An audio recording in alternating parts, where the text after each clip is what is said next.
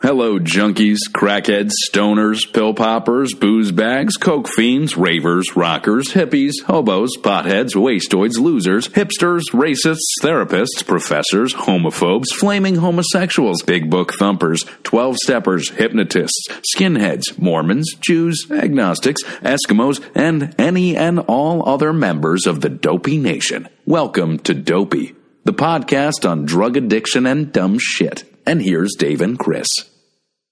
Hello and welcome to Dopey, the podcast about drugs, addiction, and dumb shit. I'm Dave. We don't have to do that anymore. I know. I wanted to throw you for a loop. Yeah. I wanted to give you a little treat. You didn't think I was paying attention. I figured you'd like that. You yeah. love it when we do that. I'm Chris. That's good. I'm glad. I'm so glad. Um, so, yeah, we're in the, the luxurious uh, Hamptons, which I love. I think we do probably our best work here. Snowden. Snowden. Edward Snowden. We got Sammy over here. We got the dog. And I got, uh, Sammy is uh, my girlfriend's dog, and he's afraid of the guitar, and he's also afraid of... All right, that's enough. You don't, have to, you don't have to frighten him to death. He just ran away. He's afraid of the guitar. He's also afraid, we learned, um, from New Year's, those little tweet, tweet things. These, this, these guys. They're called noisemakers. Noisemakers. These guys... He's terrified of that. So we've just saved it since New Year's, and whenever he's a bad dog, I just I don't even have to blow it. I don't even have to like make the noise. I just put it in my mouth and he runs away. He's a bad dog. You know, he's a great dog. But I think we do our best work. Sammy's a good boy. We, yes, he is. He's a good boy. We do our best work in the Hamptons. I stand by that. You think so? I do, because there's a lot of reasons. You want to know the reasons? Acoustics? The acoustics are very good. Yeah. The acoustics are good. I feel wealthy when I'm here. There's like Chris has his mother actually has like really most of the art is really really nice. Yeah, she's there's a, she's there's, very good taste in decorating. There's stuff. A painting of a chair, but the chair isn't a chair. The chair is hundreds of tiny chicks, like little chicks, like little hot women, no, like little chickens. Yeah. And um, the kitchen is so open and stainless steel, and uh, the living room or the back porch is this. Glassed-in room and the front porch. It's just beautiful, and it makes me feel wealthy. And uh, we're unencumbered, and I haven't worked all day. And usually we do it during the day or even in the evening. But there's no fucking food. Do you have Dude, to work tonight? No. You mean tomorrow? No. Oh, you're so lucky. But there's no food. So yeah, if there's ravioli. You don't want my raviolis. You weren't going to make it. I'd throw some water on. We should have. It's too late now. And I, now I've gorged on chocolate and graham crackers. All right, where are we headed with this episode? I'm going to get though? diabetes. What are, you, what are you thinking? I'm, I'm heading to an early grave. Yeah. Ooh. Um, fucking, we have a potential guest who just texted me back. Um, where are we heading with this episode? Let's just go into the old notes file. Do you want me to play the voice memo? You want to start with that? It's up to you, man. Why is it up to me? Because it's your show. Right, I'm just to, along for the ride. Go to work. Okay, we're playing a voice memo from Stephanie. And sorry if we haven't played your voice memo. We're you so don't, this, you don't really think it's my show. Pipe down. Yeah, thank you. Um, we're having technical difficulties. What's up, Dave? What's up, Chris? Hello, Dopey Nation. I am so excited to be calling in. I have been wanting to do this for a really long time. I really love your guys' podcast. I think that what you're doing for the recovery community as well as the using community is amazing. I think that there is definitely something to be said for understanding the war stories that addicts do go through on a day-to-day basis, as well as seeing that there is light at the end of the tunnel, and you both are prime examples of that. And I think that it is just so heartwarming and amazing to see you guys grow and to be the influence of a lot of other people who I know have benefited from the podcast. And so I've been just really eager to call in and get in touch with you guys. And uh, yeah, hopefully you like my story. So this story takes place about a year ago. And to give you some idea of where both of us were at at this time, meaning my boyfriend and I.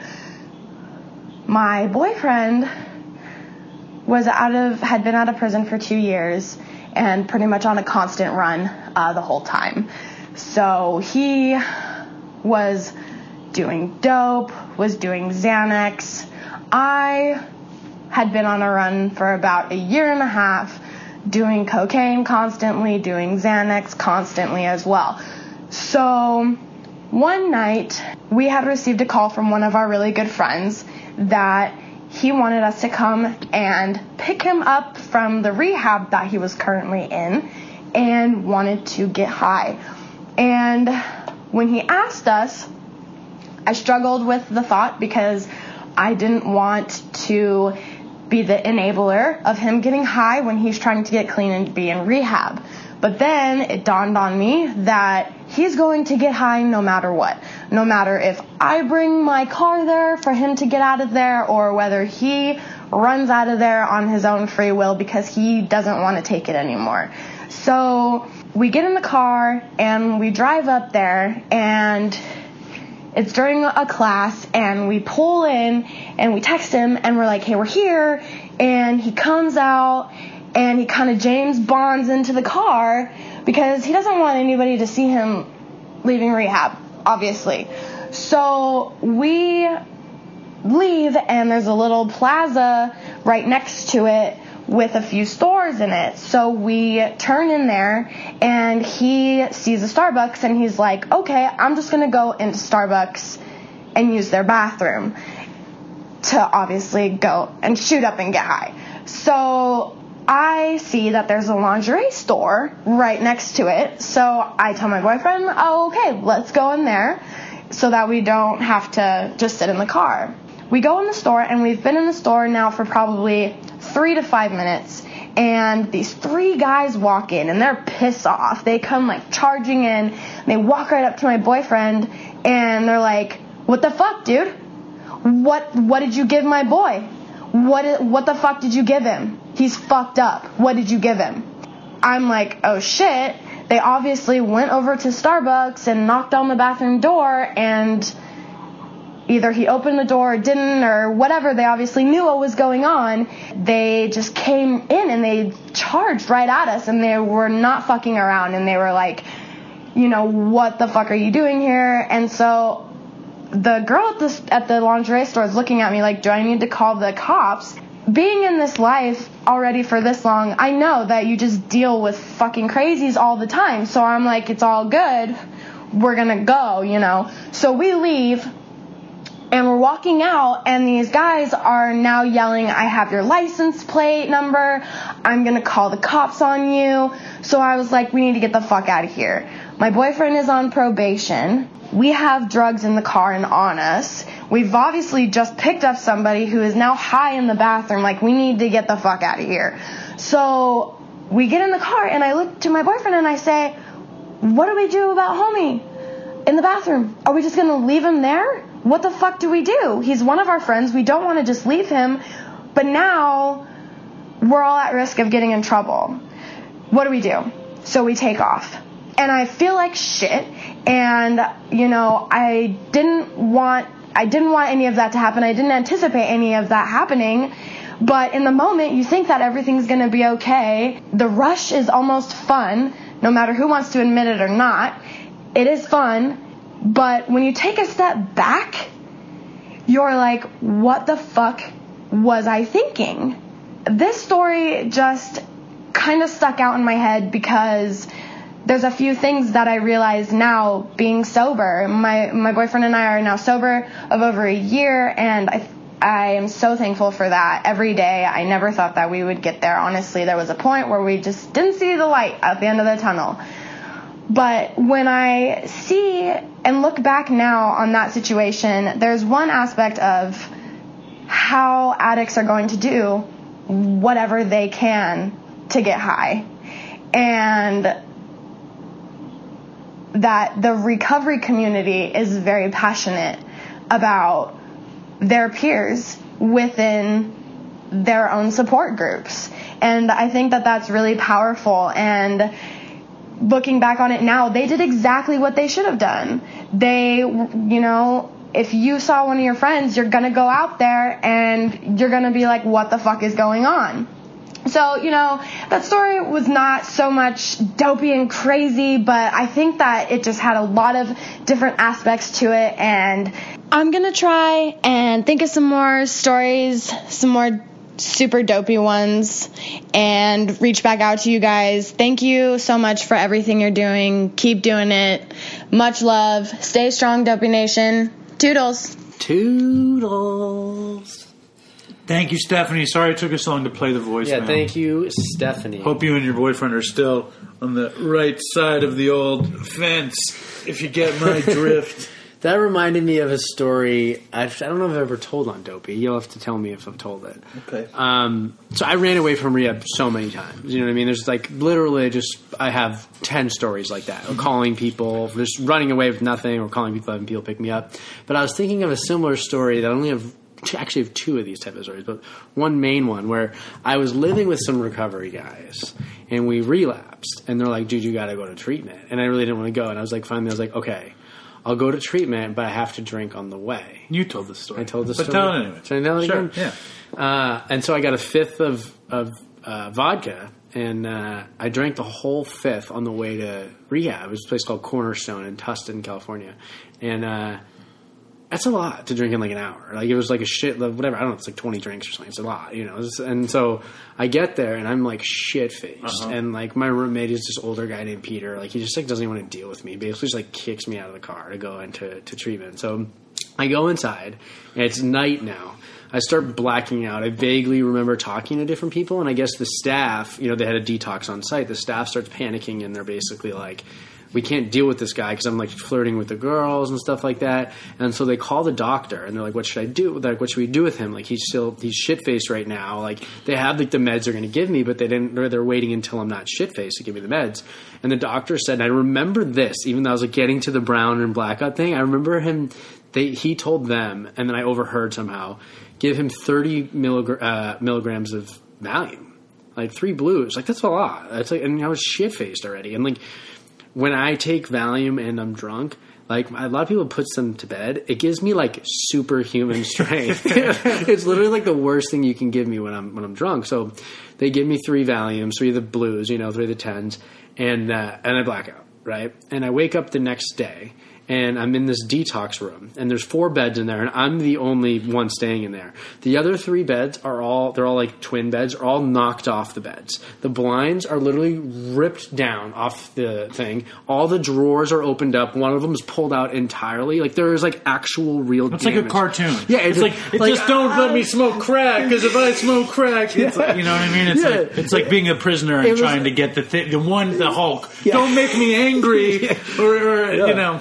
It was like basically, it was like they closed the caged animal in the room. And it's like, almost like I never thought to open the door, but I just destroyed this room. So I wake up the next day, and the first thing I think is like, I gotta get out of here. It fucking sucks. So literally, they drop out of rehab, shit face. I got even more wasted, and then I wake up there and I'm like, fuck this, I'm not doing it. I had my fill. So I, it's yeah, time to so, move along. So I go into like the administrative area, and I'm like, hi, like, uh, like. I I don't think I can do this. Like, I want to leave. And they're just like, what the fuck? Like, oh, my God. And I'm, like, insistent. And so they're like, okay. And I was like, do I have any belongings, right? And I had no wallet. I had nothing with me. This was my belongings. I remember it was a Ziploc bag. There's my name on it. They go in, and the woman takes it out. And I saw this woman. I went to this place three times. I ended up getting to know her pretty well. And, like, I'd already met her once before. And she takes out my Ziploc bag. This is Chris O'Connor. My only belonging is a six-inch butterfly knife.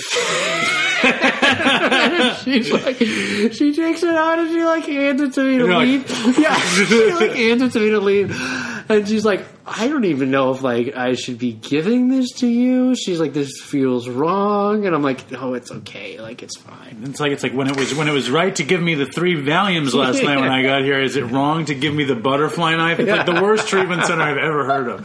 It's like it's like let me just go to treatment. Let me see if I can score a couple Valiums for the night. And then I'm done. Time to go home. Time to leave. There's some damage to your room. Um, yeah, just put it on my bill. Just charge it. Charge it to. The, charge it to the room. Charge it to the room. My room service. All right. So what are we doing today? What are we going? Where are we going with this? Nowhere. Nothing. No, we're gonna call. There's this guy. Oh, thank you again, Stephanie. Yeah. Much love. Stephanie. She's an active Twitter person. She's right? a pillar. in our Twitter community. Your Twitter, you have a cult following on Twitter. Not a large following, but a cult following. All right, should we, let's do a couple Twitter questions before we move on to do our Do we have guests. New Twitter questions? Yeah, we do. I love this. You like Twitter? Yeah, I like the Twitter. The funny thing, though, is half the stuff they asked me, we've already answered multiple times on Dopey. So what? Shut up. Yeah. Leave them alone. All right. On Twitter, let's see. Let's go. Dave posted and said we're recording. Do you have any questions? But didn't you say we're recording with, with Matt? Or yeah, whatever? But they, they asked questions of other questions. Okay. It was Stephanie, actually. Okay. Stephanie wants to know. Stephanie, of the, that's why we played the voicemail. You're like, oh, we got to play your voicemail. Yeah. Steph X Slays wants to know, uh, why did you both start using when you did? Did we skip that one? What, why did we start using when we did? Yeah. I guess, I mean... When we first used, I mean, I was a kid. It was like, not peer pressure, but it was like, you know, I was a kid. I answered that question when Jim was on. Yeah, you had the screwdrivers. And I, I, I used because I wanted to, to have fun at parties and not be depressed. I drank the first time when I was twelve. We drank my friend's box, mom's box wine. It was with Randall Smalley and Jake Himes, and we were in seventh grade. And Where we, are they now? Uh, I don't know. They're probably doing well. Probably doing blow. Um, probably doing, I bet you they're doing pretty good. Uh, and we drank him. I remember this vividly because we drank his mom's box wine. I had probably a little bit more than them, but like two cups of, of you know, of like rosé or some shit. And I remember we went to their basement and Randall pulled out a cigarette out of his shoe. Mm. And I vividly remember this because I remember being like, oh man, like no way, like I'm not going to smoke a cigarette. I think that was like the only time I ever denied myself something. And then really? a year later, I got shit-faced and smoked pot. And then from that, I didn't drink for a whole other year. But from then, thirteen on, it was just just running. Just going for it. Full throttle. Mine was uh, weed in high school. And then once I got to college, I just figured I would do whatever I could get my hands on. Except for... Except for um, crystal meth? No, I did crystal P C P. Meth. Not, yeah, except for angel dust. I never did, but just it and wasn't I, around. No, I, I tell you my I told you my angel dust story, right? What? There's a festival at my college. Yeah. And I'm like happy-go-lucky hippie guy with my corduroy pants and shit, yeah. And I'm wandering out in the field, and then these two girls were very attractive, sitting in the field smoking a pipe. Yeah. And I was like, all right, I'm going to get stoned with these girls. And they're like, you want some? And I was like, sure. And they go, it's angel dust. Yeah. And I said, no, I'm not smoking that. You denied angel. Wow. I There was angel dust once when I was in Roxbury, and I had no money, and I tried to trade my Texas Instruments T I ninety-three. Or I ninety-two. A, I, had ninety-two. A, I had a T I ninety-nine slash four A. ninety-nine? Yeah. That's like next level shit, isn't it? Dude, I... I, I, I tried trading my T I ninety-three or ninety-two. I don't fucking remember. One of those T Is for, um, for angel dust, for P C P, and the guy was like, I can't do anything with this. There was a guy that I worked with. He wouldn't accept my trade. He wouldn't. He didn't want the Texas Instrument for the dust. No, but in the Caribbean, man, I was at this one place where they'd accept anything, literally anything. They give you like four dollars worth of coke. In the old days, you could you could you could sell anything. You take your like T-shirt off, and he'd be like, "Oh, I'll give you a bump." What are they going to do with it, though? I tried trading my. I had those leg braces from the alcoholic neuropathy when it was bad when right. I first yeah, and I tried trading with a leg brace, and it. Uh, He wouldn't take that, though. And I was like, there's carbon fibers. Like, it's worth like three thousand dollars. Like, I was like, I can't do anything with this. That's interesting. So they don't take anything. I can't believe they wouldn't take the carbon fiber, but they'll take your T-shirt. They didn't take my T-shirt. They took like a shitty video camera I had. It's they a took, video they camera. Took, no, they took a fucking A M F M radio ad. You know, they're like they're like What'd five. They they're like they're like five. Nine, they gave me like a line. That it's seems like, like five, a great deal. He gets a radio, you get a line. Dude, That's it's not, like five. It's like one of those five ninety-nine things that they sell like in Staples or uh, Walmart. But he knew that, and he knew a line was worth less than five ninety-nine to him. I guess, yeah. Okay, here's another. Okay, Doctor Dizio. Is one of our followers. He wants a shout out. Hey, shout out to Doctor Dizio. What's up, Doctor Diz? He says, Is uh, he a real doctor? That's a good question. Doctor Dizio, are you a real doctor? I will make a nice short voice message soon with my nice condenser microphone. Big up. Big, Big up. up. Um, who's? Oh, shoot. Who is it? It's my mother in law. Oh. Um, Does she want to be on Dopey? I don't think so. Yeah. Um,. Who's the most famous person I met at work? I would say it was Keanu Reeves. What about Leonardo DiCaprio? Leonardo DiCaprio. Leonardo DiCaprio. Oh, yeah, I did meet Lowe's, him. Yeah, uh, Leonardo DiCaprio. What do you mean? You met him. He just didn't want anything to do with you. Oh, yeah. He looked at, he looked at me like he was scared. Oh, speaking of, of which, let's get this out of the way really quick. I had another famous person at work, and I talked to him. And uh, this is what he said.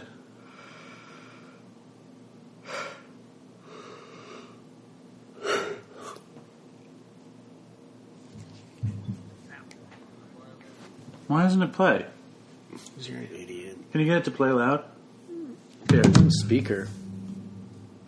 Here, pause pause it for a second. This please. Is dead air. I know, pause it. This is dead air. I like the dead air. You do? It's just radically authentic. Is it on now? It's recording. We're just we're just rolling.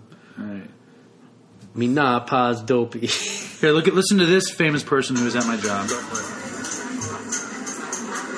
Hello, this is Ned Stark.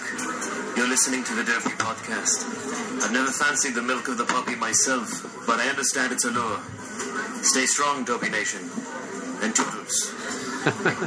There you go, Ned Stark. Have we played that before? No. That Who was... Was, um, that? was that a Dominican guy?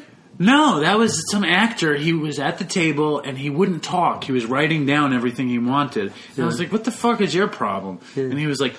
He wrote down, I'm in a play tonight. And I said, well, what play are you in? And he wrote, Game of Thrones, the musical. Yeah. And I said, well, you would do a, vo- uh, a shout-out for my show. And he did. It was Ned Stark. But why didn't he talk? Because he was saving his voice. He was saving his voice. He was, yes. He was a fucking jerk-off, saving his voice for the show. That's the dumbest thing I've ever heard. Is well, that a thing? I, I guess so. It was obviously a thing. Yeah. And then listen to this one. You ready? Yeah. Are you prepared? Yeah. Are you familiar with the movie, um, whatchamacallit? Um... Uh, what do you call it?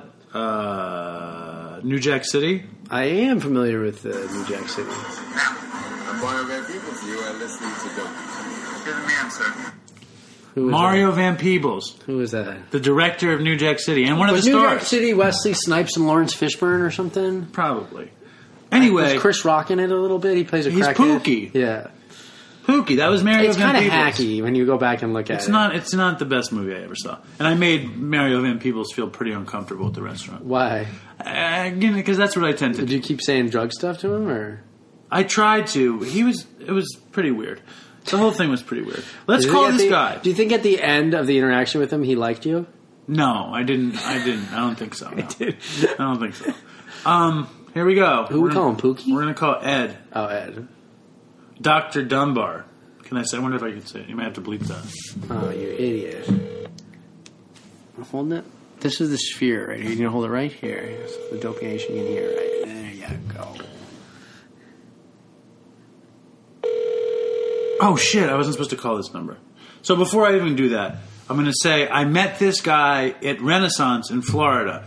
I, I Renaissance, guys, uh, it's kind of like hardcore treatment center um, in terms of their not their theoretical orientation, their treatment modality, where it's like sort of a break you very down, punitive. break you down to the place. Yeah, yeah. They, they break you down to build you up, but they often forget to build you back up. Yeah, um, and we I had talked met, about it ad nauseum. I had met his girlfriend in the detox, and like we had kind of had a little thing. Yeah, and then like while they were together. No, they had. I think they were just finished. Yeah, like it was just finished. Yeah, and then he wound up coming into treatment, and they knew that I had, had been involved with his girlfriend a little bit, and they mm. put him in my room. Was there any animosity? No, we became really good friends. We played music together. We wrote a song together. All right. I'll play the song at the end of the episode. Okay. Here we go. And now he's a doctor, some sort of clinician. Turn around. There you go.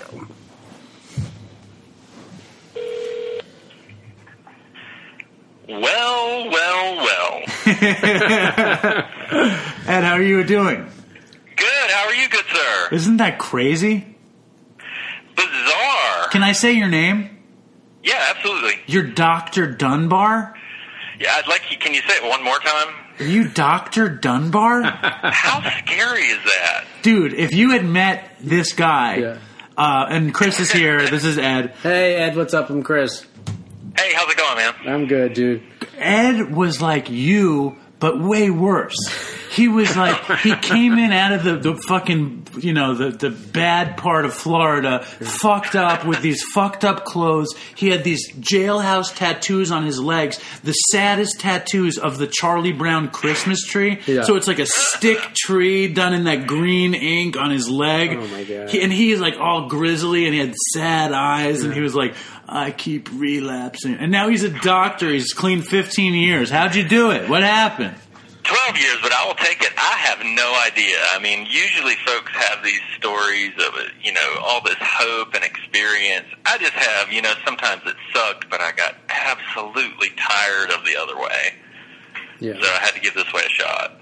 We met, like, how long ago was that? Oh, God. fifteen years? Something like that. And and so you didn't get it right away? No, absolutely not. Did you? Are you kidding me? I have two years. I have two and a half years. Okay. Yeah, no, absolutely not. No, I came out. I can't remember if I, when we met, if I had already been arrested or if I got arrested after we met, but I know that was a, a pretty big motivator for me. Um, getting to spend a few days in the Miami-Dade County Jail will really sober someone up enough to know that I, particularly, am not cut out for jail life. Right. I can, so yeah, that, yeah. Was, that was a pretty big one for me. And you, what, what was the what was the plan? How did you decide to become a doctor? It seemed cool. I liked having uh, cool letters in front of my name, but uh, really one of the, the big motivators was that I got to work with some really cool counselors, some really good counselors, and some really bad ones down in Florida. But the good ones probably inspired me more than the bad ones. At Renaissance really or somewhere else? Yeah, yeah, at Renaissance, and there were. I think some of the better ones I worked with were some of the public uh, rehabs I went through down in Florida while I was bouncing around from place to place. There were some really good folks that I worked with. Um, but, yeah, they kind of inspired me to want to be able to, to be a counselor and to help other folks out. And then the doctorate, I just had to add that on because it felt cool and it's fun to teach. And where are you now? Montana. I'm in a very small, tiny town. Um, you guys are in Manhattan, right? Well, we're on Long Island right now, but I work in Manhattan. Oh, okay. Yeah, and yeah. Chris Chris is in Boston. Yeah. Nice, nice. I uh, applied to a college near Boston. Where Where'd you apply Obviously, to? I did not get that job. Uh, Assumption. Oh, okay, cool. Where'd you get your doctorate?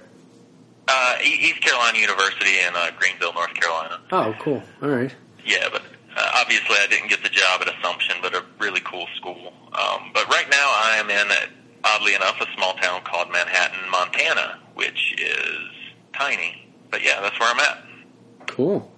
What's it like out in Montana? What do they do? Is it hillbillies and meth everywhere? I mean, I, I don't know anything about Montana. But I was I googled I googled that. It doesn't seem like you're working with addicts, though, right?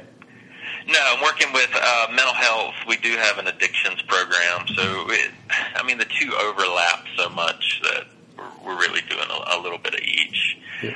But. um Yeah, Montana, you had it pretty accurate when you were asking about the description there. It is Western. We only, we moved out here in July, and it has been the biggest culture shock, a good culture shock. But, man, it is a different world out here. There's horses on the streets. Wow. Some of, the, some of the streets are paved. Some of them are not. Um, Do people walk around with those little, like, weed um, things in their mouth? What was that? Do people walk around with those little weed things? You know, like I mean, those... you have to. It's one of the requirements for moving to the state. That's oh. funny. Um, and uh, you don't you did you decide not to work with addicts, or why didn't you become a, an addiction kind of guy specialist? Well, that's what I that's what I did in my uh, professional when I was doing counseling. I worked pretty much primarily with folks with uh, with addiction issues. Worked with them for. I don't know, six or seven years before I went back to get my P H D. I worked in an inpatient uh, t- t- treatment center for a while. And then when I came back, really the market, it kind of dictated where I went. So this is a mental health agency, but really, I mean, not an agency, but a, a mental health program here at our school. But what I teach is the addiction part, and I teach some of the group counseling and some of those concepts you use in that. Cool. Nice. You do a lot of what more supervision than actual. When you say teach it, what do you mean? Uh, teaching teaching classes. Okay. Uh, yeah, we it, we're graduate program, so we're training counselors who are, okay. who are going out into the to the world. But yeah, we do supervision and all that fun stuff. Awesome. So wait, tell us. I mean, before I want to hear a little bit more about your story, but tell us what your first impression of Dave was, if you can remember it. oh, Dave, Dave, Dave. Um, I'm sure you can't even remember it. Are you kidding me? He was out of his mind. You remember it? Yeah, I re- oh, I definitely remember meeting uh, meeting Dave, um, and he's probably similar now, just from the, the voice and from the little bit of the podcast I've listened listened to. Um, he reminded me. I'm trying to figure out how to describe this. while sounding genuine but not uh, offensive. It reminded me like of a puppy, if that makes sense. Like kind of cheery and always uh, kind of your typical extrovert, cheery and joyful, and he had a uh, kind of a magnetic personality that made you want to be around him. He was also a little bit narcissistic, but it worked for him somehow. So yeah. It was a, kind of a cool combo, but I did, I remember liking him the, the first time I met him. Well, we had a lot of fun. We we had a lot of fun. And ain't nothing I changed. I hate to say it, but can you believe we're not rock stars? I mean, I'm surprised, personally. Yeah. I, I, at the end of this episode, yeah. I'm going to play that song that we developed together, which ended with... Which one? It ended I do with, have a bone to pick with you on that, because I think you had the lyric, I swear it was about buying turkey. I don't think it was. It was. It was. It ended with twenty twenty twenty twenty twenty twenty twenty twenty twenty twenty twenty twenty twenty blind. Why would I admit? Where did I get turkey? Because he said, "Buy one get one free." How can you disagree? Two pounds of turkey. It was two pounds of turkey down at Old Dixie. Oh, down at Winn-Dixie. I yeah, I think what happened was I wrote amazing lyrics, and then you made fun of me, and you said. Yeah. Buy the turkey at Winn-Dixie, and I was pissed because I'm a narcissist. And I was like, how could you fucking step on my good shit with that turkey Dixie crap? That could be accurate, but I swear there was turkey in that song somewhere. If it, how could you write a song without turkey in it is what I want to know. Well, if you're rhyming those rhymes, it was, it was a spot to put them. And I'll tell you this, though, Ed. You and I knew each other, I don't think, more than sixty days. I think I think we knew each other sixty days, maybe ninety days, and it was uh-huh. it was a very enjoyable time. And I always wondered what happened to you. And yeah. um, and uh, I, I'm in touch with maybe one or two people from Renaissance, and, uh-huh. and I and they I ask about you, and I swear to God I was going to even say on Dopey there was this fucked up junkie cab driver that that I met at Renaissance. Does anyone know where he is? And then out of nowhere, Ed emails me because he heard Dopey. No shit. So where did you hear it? Really bizarre. I was having one of those moments of, hey, I wonder whatever happened to blank. And I was like, well, let me see where Dave is. And I typed it in. I came across the, uh, your other uh, uh, series. Um, right. Uh, on YouTube, and then I bounced over and happened to see something about Dopey podcast, and I was like, what, what the hell is this? Let me check this out. Oh, look. Bam. And as soon as I turned it on, I think yours was the first voice, and I was like, okay. Well, there's Dave. That's so funny, right? That's hilarious. Yeah, that was. It was really bizarre, though. It was cool, though. I remember I was like, they had considered me somehow the most toxic personality at Renaissance, so they yep. wouldn't let me go to meetings. So we would have our own meetings on the screen porch. Do you remember that? I do recall that, and I cannot re- remember what you did to actually ha- I mean, when you really stop and think about this, to have a rehab tell you, no, you cannot go to meetings. We don't want you to infect them. I mean, that takes some doing. Yeah, you think the most toxic person would really need the meeting. Right. You would think. It's, I guess, a different approach, but I cannot remember what you did to cause that, but I, now that you say that, I do remember it. What I think it was, it was my happy-go-lucky way. It really it really bothers people. That that thing that, that I just walk around, like, because Chris says when he met me, I was exactly the same yeah. as you describe, and I think that clinicians uh-huh. in a rehab, they don't want anyone like that. They don't want anyone to be, like, having fun. And well, Renaissance is, from what you've described, it's that sort of old modality where they want you to be, like, taking it serious and upset. So, like, constantly happy-go-lucky. They're like, he's in denial. It's bullshit. Yeah. And, I mean, I think it's a, it's a decent place, but no one is going to stick with something if it's just misery. There's no way. Yeah. Well, that's the point of Dopey. The point of Dopey is the joy of being on the other side of it. It's the crazy stories that we had done. And it's also the absurdity. You know, this is something that I've been thinking about a lot. The absurdity of being recovered and preaching recovery and, and having been such a debauched character. It's like such a, a weird thing, yeah. isn't it? It is. It's quite bizarre when you really stop and think about it, and I've never really heard it.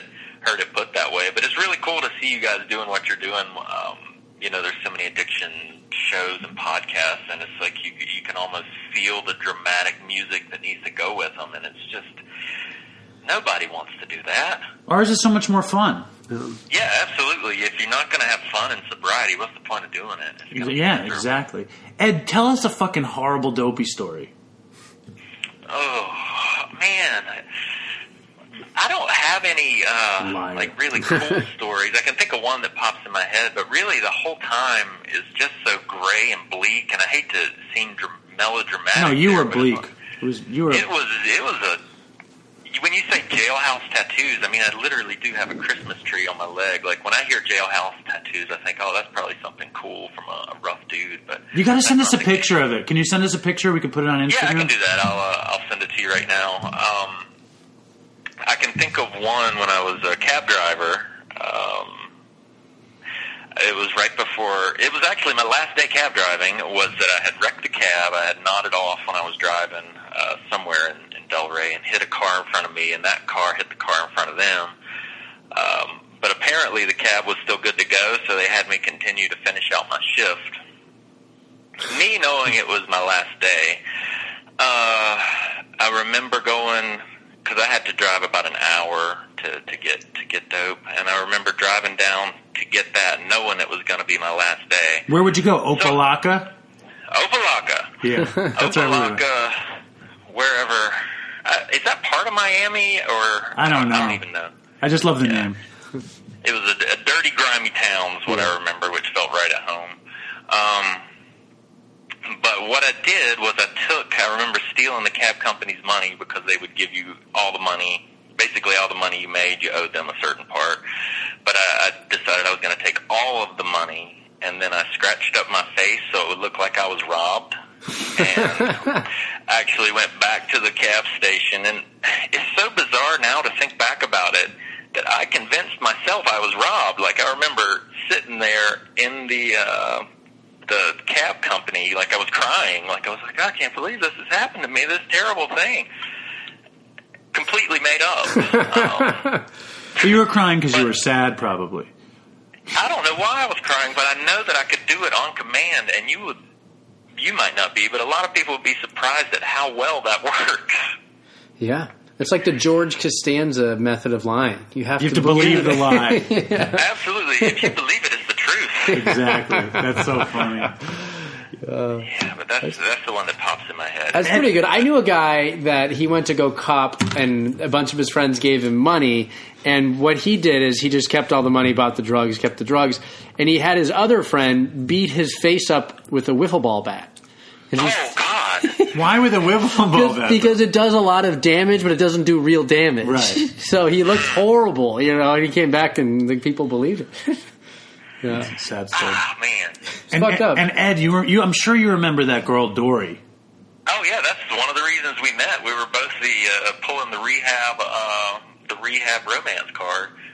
Well, I think they put us together because of that. I think yeah. that was the yeah. thing. Um, it was their social experiment. I remember that. But I also remember, like, I, I think we kind of both moved on at that point. So it was like, oh, cool. I kind of like this guy. Yeah, well, yeah. It was. I, I, I saw Dory in, in Detox, and I never saw her again after that. But I was yeah. so weak and high in Detox that it was like somebody in Florida likes me. It was like that was the idea hey, in my Somebody's mind. Paying attention to me. But she she's in touch with me on Facebook. She's married. Uh-huh. She has two kids. And oh, I, cool. and I asked her about you, and she was uh-huh. like, "I don't know what happened to him." And now I can, now if I ever if I ever get a minute, I'll tell her that you're doing well and better than everybody else, which is great. Oh, nice! It's, it, it's good to hear that so many folks came out the other side. Yeah, it's yeah. amazing. It's but she's like, I mean, listen, she's conducting her life somehow like she was never an addict. Like she drinks occasionally, she hangs out, whatever, you know. Uh. Uh, whatever works, I guess. Yeah. As long as it, you know, as long as her life is not miserable, because she was like intense. I right? mean, it's an yeah. exception to yeah, the rule. Absolutely. Yeah, it's very rare to hear about that, especially her. Yeah. She was so messed up. They would like do like monthly funerals for her oh, at yeah, the, the rehab, yeah, where they would lay her out in a coffin and stuff. Dig yeah, your own grave. Crazy. It's hard to think about places that, that that did that. I guess whatever whatever works for them. That place was was um. was the reason I lost my low-income housing in Manhattan. I mean, really, it was my addiction that lost it, but that place was the conduit to having my parents say they didn't want to pay for me anymore. But ah, uh, the enabling stopped. Yes. And what about, and I heard that guy McNally uh, relapsed and left that place. Is that a true story? I did not. Well, no, I didn't hear about that. I heard he relapsed on crystal and, and disappeared. Ooh, I can see that. Yeah, me too. He, he left as mysteriously as he arrived, I suppose. But who's to say? I don't know any. That's just all uh, me guessing. You know, who's yeah. to say? I'm still in touch with uh, Robert Johnson. I don't know if you did you work with him at all? I didn't, but I love his uh, Crossroad Blues. Um, no, I'm just kidding. No, I, I didn't work with him, but I knew him. He was a good guy, right? Yeah, yeah, absolutely. He's. I think he's one of the directors there now. He's doing really well. Super great. And whatchamacallit, that the drummer, that Dallas, uh, what's Dallas Taylor from Crosby, Stills and Nash, I thought had something to do with it too. Do with what? I thought he was one of the directors of Karen who took over uh, Renaissance. Oh, I did not. Huh. Look at that. They're moving on up. Well, that's cool. Yeah, hopefully it's good. Um, and uh, so you, you've taken a break from working with addicts, though. What what made you move yeah, away from it? He is a little bit. He's just doing general mental health teaching, and that includes addiction. But why don't you don't feel like the need to? Do you go to meetings still, Ed? No, I don't. I, man, I tried those over and over, and eventually I had to get to the part where I realized that method didn't work for me. Hmm. So what what do you attribute to your uh, your uh, sobriety? Um, I guess I would attribute it to embracing the fact that I enjoy altered states of consciousness, mm. but having to figure out healthy ways of doing that. So for me, those healthy ways, I'm pretty big into meditation, um, running, spending time with family. Uh, uh, the other stuff is easier, but it, it comes with too many negative consequences for me. Right. You got kids? No. I, I would be... terrible at that. I'm I'm still pretty entitled and, and selfish. So uh, no. How about yourself? I do. I have a, I have a daughter. I have an eight year, oh, seven, nice. just about eight year old daughter, and she's great and it's good. That is awesome, man. Congrats. Thank you. It is good. It's really good. It's so good to hear you, man. I'm so excited yeah. that, that we get to talk like this. And yeah, uh, definitely. And I'd like to talk to you outside of this too. Yeah, please. I will. Um, anything else you want to you want to say to the Dopey Nation before we get Any out of here? Parting, parting words, parting wisdom. I wish I had some really good words to tell you, some something inspiring, but I really don't. I could make up something. Uh, oh, you know what? You know what I want you to say? Because we always push twelve-step on the audience, and Chris is always like, "Well, you could do it without twelve-step," and I always think to myself, "Well, I don't really know anybody that did that," yeah. and now here you are. So why don't you throw okay. some suggestions out to to the community that don't want to go to meetings? Oh, so the suggestions I would have would be just accept that sometimes reality is absolutely terrible. Mm. Things feel bad. Things feel uh, unfortunate. Shitty things still happen, but uh, you don't have to ride the highs and lows of it. There's a way to be stable without uh, twelve-step meetings. They work. If they work for you, great, but at some point it, it took for me to embrace the fact that they were that it was madness for me to continue to try to jam that um, that model down my throat if it wasn't working for me. Um, I think I started to believe the fact that people would say, you're going to relapse if you do this, you're going to relapse if you do that. And for, for me, it, I proved them right time and time and time again. I relapsed. Um, so what worked for me was counseling, uh, working on spirituality, and then getting employment, finding some different meaning in my life. Nice. Beautiful. There you go. Thank you so much, Ed. It's great to hear you. Indeed. Stay in touch, and I will uh, text you over my sweet jailhouse tattoo momentarily. Please do. Awesome. Alrighty. Man. Thank you, brother. Indeed. Thanks for having me on, guys. Love yeah. it. Thank you. Bye. All right. All right. Talk to you later. Bye. That's cool. What a nice guy, man. Right? You know what's funny is I just said thank you, brother, and the way I said it had this like southern draw to you, it. It's because you're a I, fucking people pleaser. Southern... Yeah, yes, brother. I wasn't even conscious. I know though. That's how fucking you... sick you are deep down. It's deep inside me. But dude. I'll tell you one. I know it's okay. But one thing I feel sick about is I've had no nutrition today. And I feel you had fucking graham crackers I, and I, seltzer. You know what I ate over here? I ate like you a, had a bite of arugula. I had a granola bar on the way over here. I had call, I feel sick to my stomach. It's disgusting. I need like a nice salad and meat. Yeah, I could use that, but you refused me when we were starting. Um, I got an email. Should we read an email? Yeah. You want to read it? Uh, yeah. Why don't you read it? Can I, I'd like to. Let's see, it says Chris Dave. Start this there. Is Pat. Yeah. Chris Dave, how are you guys doing? I'm good. Good. Me too. Hope all is well. I love the show, and I recommend it to everyone. If I had an iTunes account, I would one hundred percent... Excuse me. I would one hundred percent give you guys awesome reviews. I listen on Podbean. I sent out a couple emails previous to this one, but never heard back. I, I responded to this one, though. Hope all is well, and hopefully I get a shout back one day. I'm just a big fan and want to be a part of the Dopey experience. I figured I'd share with you guys a Dopey story that I have. I have a lot of stories, but the one I'm going to share with you is the one that landed me in A A and in recovery. I've been doing drugs and drinking alcohol since I was fourteen and started to develop an opiate habit once I turned twenty. I'm thirty-one now. It started with perk thirties, but then got they got too expensive, so I moved on to heroin. I had been using heroin for close to six years, so almost two years to this date. Uh, on January eleventh, twenty sixteen, I had purchased a gram of heroin from my dealer early in the morning and had myself set up for the day.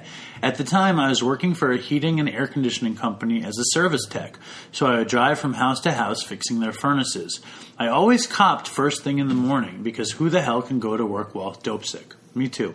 So it was early in the morning when I did my first hit, and it was an extremely cold day in northeast Ohio, and I had tons of service calls.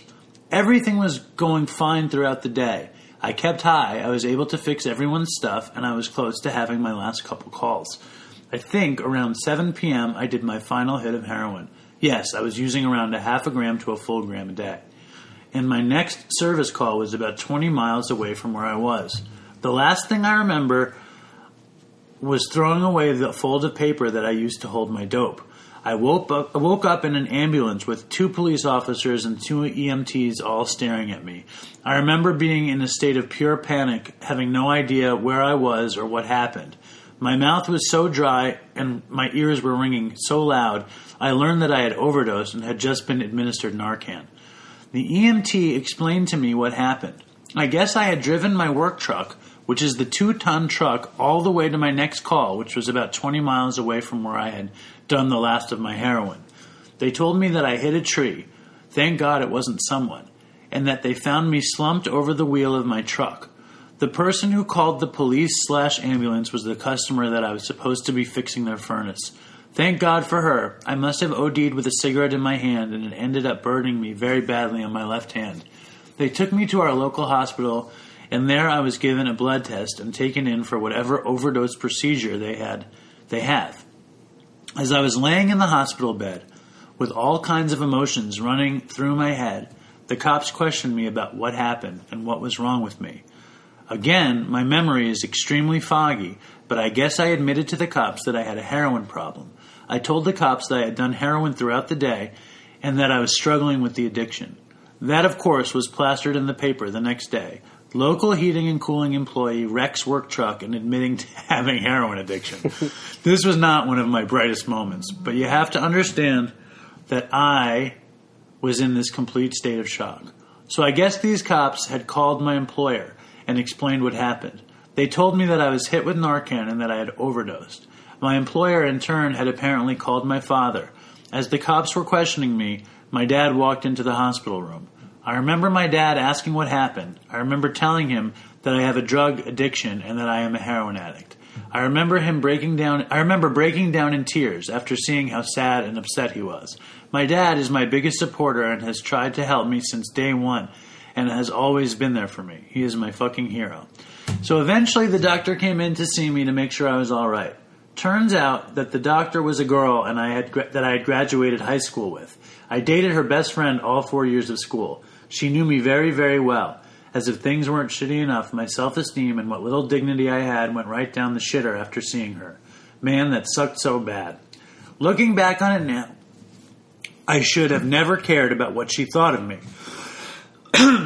Since I had gotten a blood test and the cops never found anything in my truck, I was never arrested. I was cited for O V I.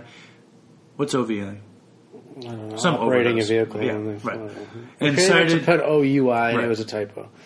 And cited for failure to maintain control, but was not put in handcuffs, and I was released that night. The cop proceeded to give me back my belongings, cigarettes, phone, wallet. After the cop left and some time had passed, I opened up my wallet and made sure everything was still there. I guess the cops didn't bother to look at it because I had a couple of empty Suboxone wrappers along with a full Suboxone wrapper that I had kept in case of an emergency, where I couldn't cop, in case I couldn't cop for some reason. I also had empty paper folds that most definitely had heroin residue on them. I for sure caught a, a break. So after that day, I went into a deep depression and began to drink myself to death, basically. Morning, afternoon, and night, I drank more and more whiskey. I didn't know how to cope with all of these losses. Finally, I found the rooms of A A and have been on the right track ever since. I never in my wildest dreams would have thought that sobriety would make life so much better and easier. I have had some slips, and sometimes I fall flat on my face, but I never ever want to go back to that hell I was in. I don't ever want to see that face my dad had that day. I'm very lucky that so many circumstantial events happened for me at the right place and the right time. I was able to pull myself out of that early grave I was about to be permanently buried in. I apologize if this was too long, but I had to share the details. Maybe this will help someone else. Maybe they will realize that this too can, they too can get clean and sober. So Chris and Dave, I would love to hear back from you or hear that you acknowledge this email. Uh, P S. I had to take a drug test the next day for work. I went and gave a urine analysis, but for some reason I didn't fail or have anything in my system. Do you know? Uh, do you or anyone know if Narcan somehow blocks uh, the opiate that shows up in tests? Say, stay strong, Dopey Nation. Minase Toodles. Minase Toodles. Do you know if the Narcan does that? No, it does not. So maybe maybe, maybe the dope was just fentanyl, and it was like a urine, like one of those shitty urinalysis, not lab. Or maybe he got lucky. It's a great story, a cautionary tale. Could have been much worse, you know. They caught a lucky break. Great story. You know what I was thinking about? No. You know, it would be extremely unpleasant, what? But I wonder if, like, no one would ever do this, all right? It doesn't either way. Okay, let's say somebody's, like, dope sick, you know, and they Narcan them, and when you get Narcan and you instantly feel panic, you know what I mean? And, like, yeah. you come out of it. Yeah.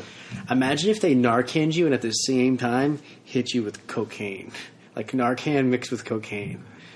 Uh, imagine what that would feel like. It'd be horrible. It would be, like, the worst feeling but like, ever. But, like, for example, like, Matt, that. Just, Matt I Pinfield. couldn't even picture it. Matt Pinfield only did ups. Like, yeah. for some people, I think they would, like, like it. That's what I was wondering. I was wondering, okay, if somebody's not dope sick, okay, and they shoot heroin, you're on a, a good nod, and then you get hit with Narcan, you don't get dope sick. It just stops the heroin, you know, just a big swing. So let's say somebody's not dope sick. Uh-huh. They shoot heroin. They're on a killer nod, right? Yeah. And then you hit them with Narcan mixed with coke.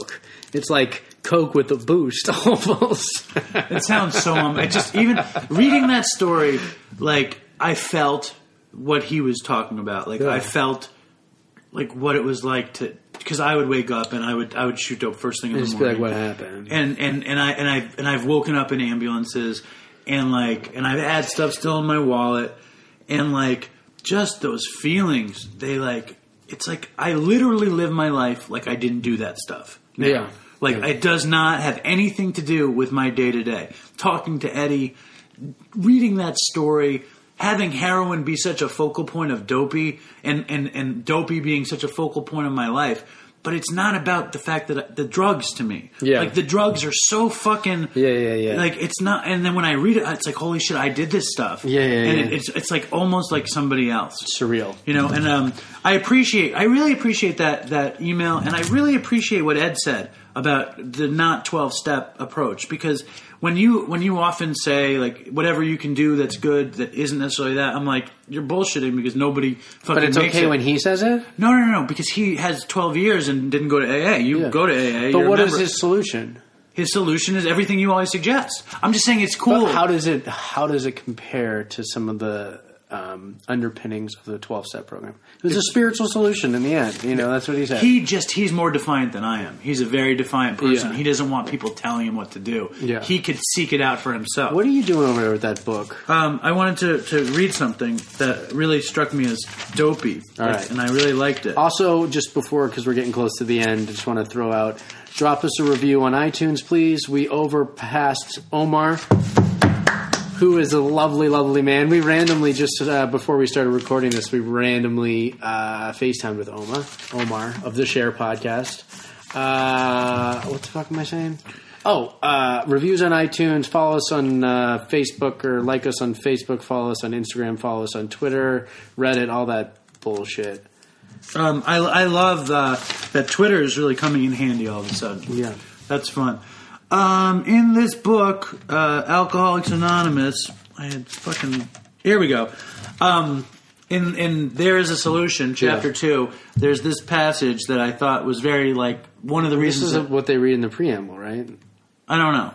Um, I don't go to A A that much. Go ahead. But I just found this to be, like, one of the reasons that Dopey is what it is.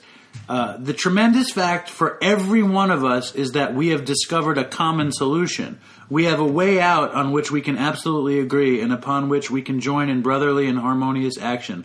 This is the great news uh, this book carries to those who suffer from alcoholism. And what I, I don't, I, what I mean by that is because we come out and we're bonded by the fact that we were so fucking sick and yeah. now we're not. And it's just a beautiful thing. And we're not a glum lot. We're not a glum lot. There's so much fire in there, dude. Um, but I feel like a preacher when I read the book. I want to play the song that me and Eddie wrote. Okay, and then we'll close out. We're yeah. closing out with the song? Yeah. Okay, so just to rehash, this is the song that Dave wrote with the guest in rehab fifteen years ago. Yes. If it's, it goes. If it's not meant to be, it's nothing new to me. She took all my money and walked away. Buy one, get one free. How can you disagree? She came and talked to me. What did she say? Well, when I can't wait. Shit. Well, when I can't. No. Well, when I can't wait any longer. Well, I know I don't have much time. And tonight.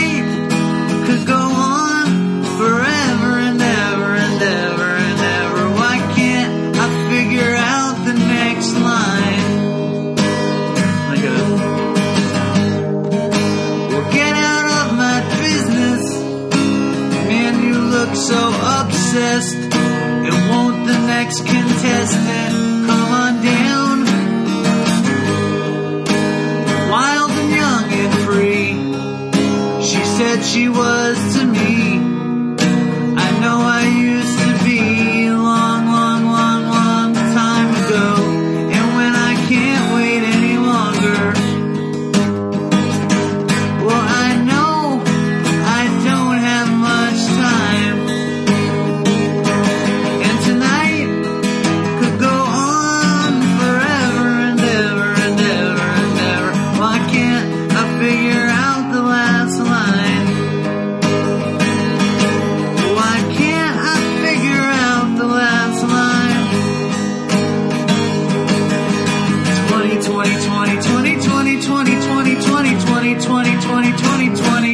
Blind twenty twenty twenty twenty twenty twenty twenty twenty twenty twenty twenty twenty twenty blind.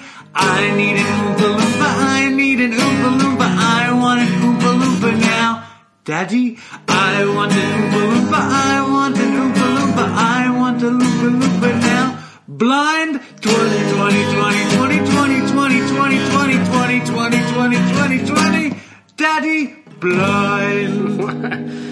You'll have to describe the end of that to me. What is blind? You know, in retrospect, it's really not the best song we ever came up with. Yeah. It was about the girl. The song was about the girl Dory, like yeah. this wild girl who wanted yeah. to get drugs and stuff. And when you can't wait any longer, you know. You know. Yeah. And then the end, it was from Willy Wonka and the Chocolate Factory, where she says, "I want an Oompa Loompa now, Daddy." And uh, twenty twenty twenty is like. You either see twenty twenty or you're blind. Uh, but we were in treatment, so it's not uh, the best song we ever came up with, but that was that. All right, it was pretty good. You liked it? I yeah. liked it, yeah. There was a song I wanted to do in honor of um, um, Andrew, but we'll save that for another Let's time. Let's do it in the next one. You got any closing remarks for the Dopey Nation? Stay strong, my brethren and sistren. And toodles. Me nah, say toodles. I want to take a walk around the world. I wonder would it do me any good until I get some money in my pocket. Then I guess I'll just have to walk around my neighborhood. But I want to be good so bad. Want to be so good, so bad, so bad. I want to be good so bad. desire's all I ever had. And I want to take a ride up in the sky. Watch this airplane just pass me by. And I want to see a Lear jetliner take a dive. Just to show all of these people what it means to be alive. But I want to be good so bad. Want to be so good, so bad, so bad. I want to be good so bad. Bad desire's all I ever had. And my shadow's getting smaller and smaller. And it's high noon where I stand. Shadow's getting smaller and smaller. And it's high noon where I stand. And I wonder would they pay it any mind when I leave this busted city far behind. I'll take the high road, however far it winds, because peace and love are very, very, very hard to find. And I want to be good so bad. Want to be good so bad, so bad. I want to be good so bad. Bad desire's all I ever had. Damn it, all these suckers make me mad. And it's all I ever had.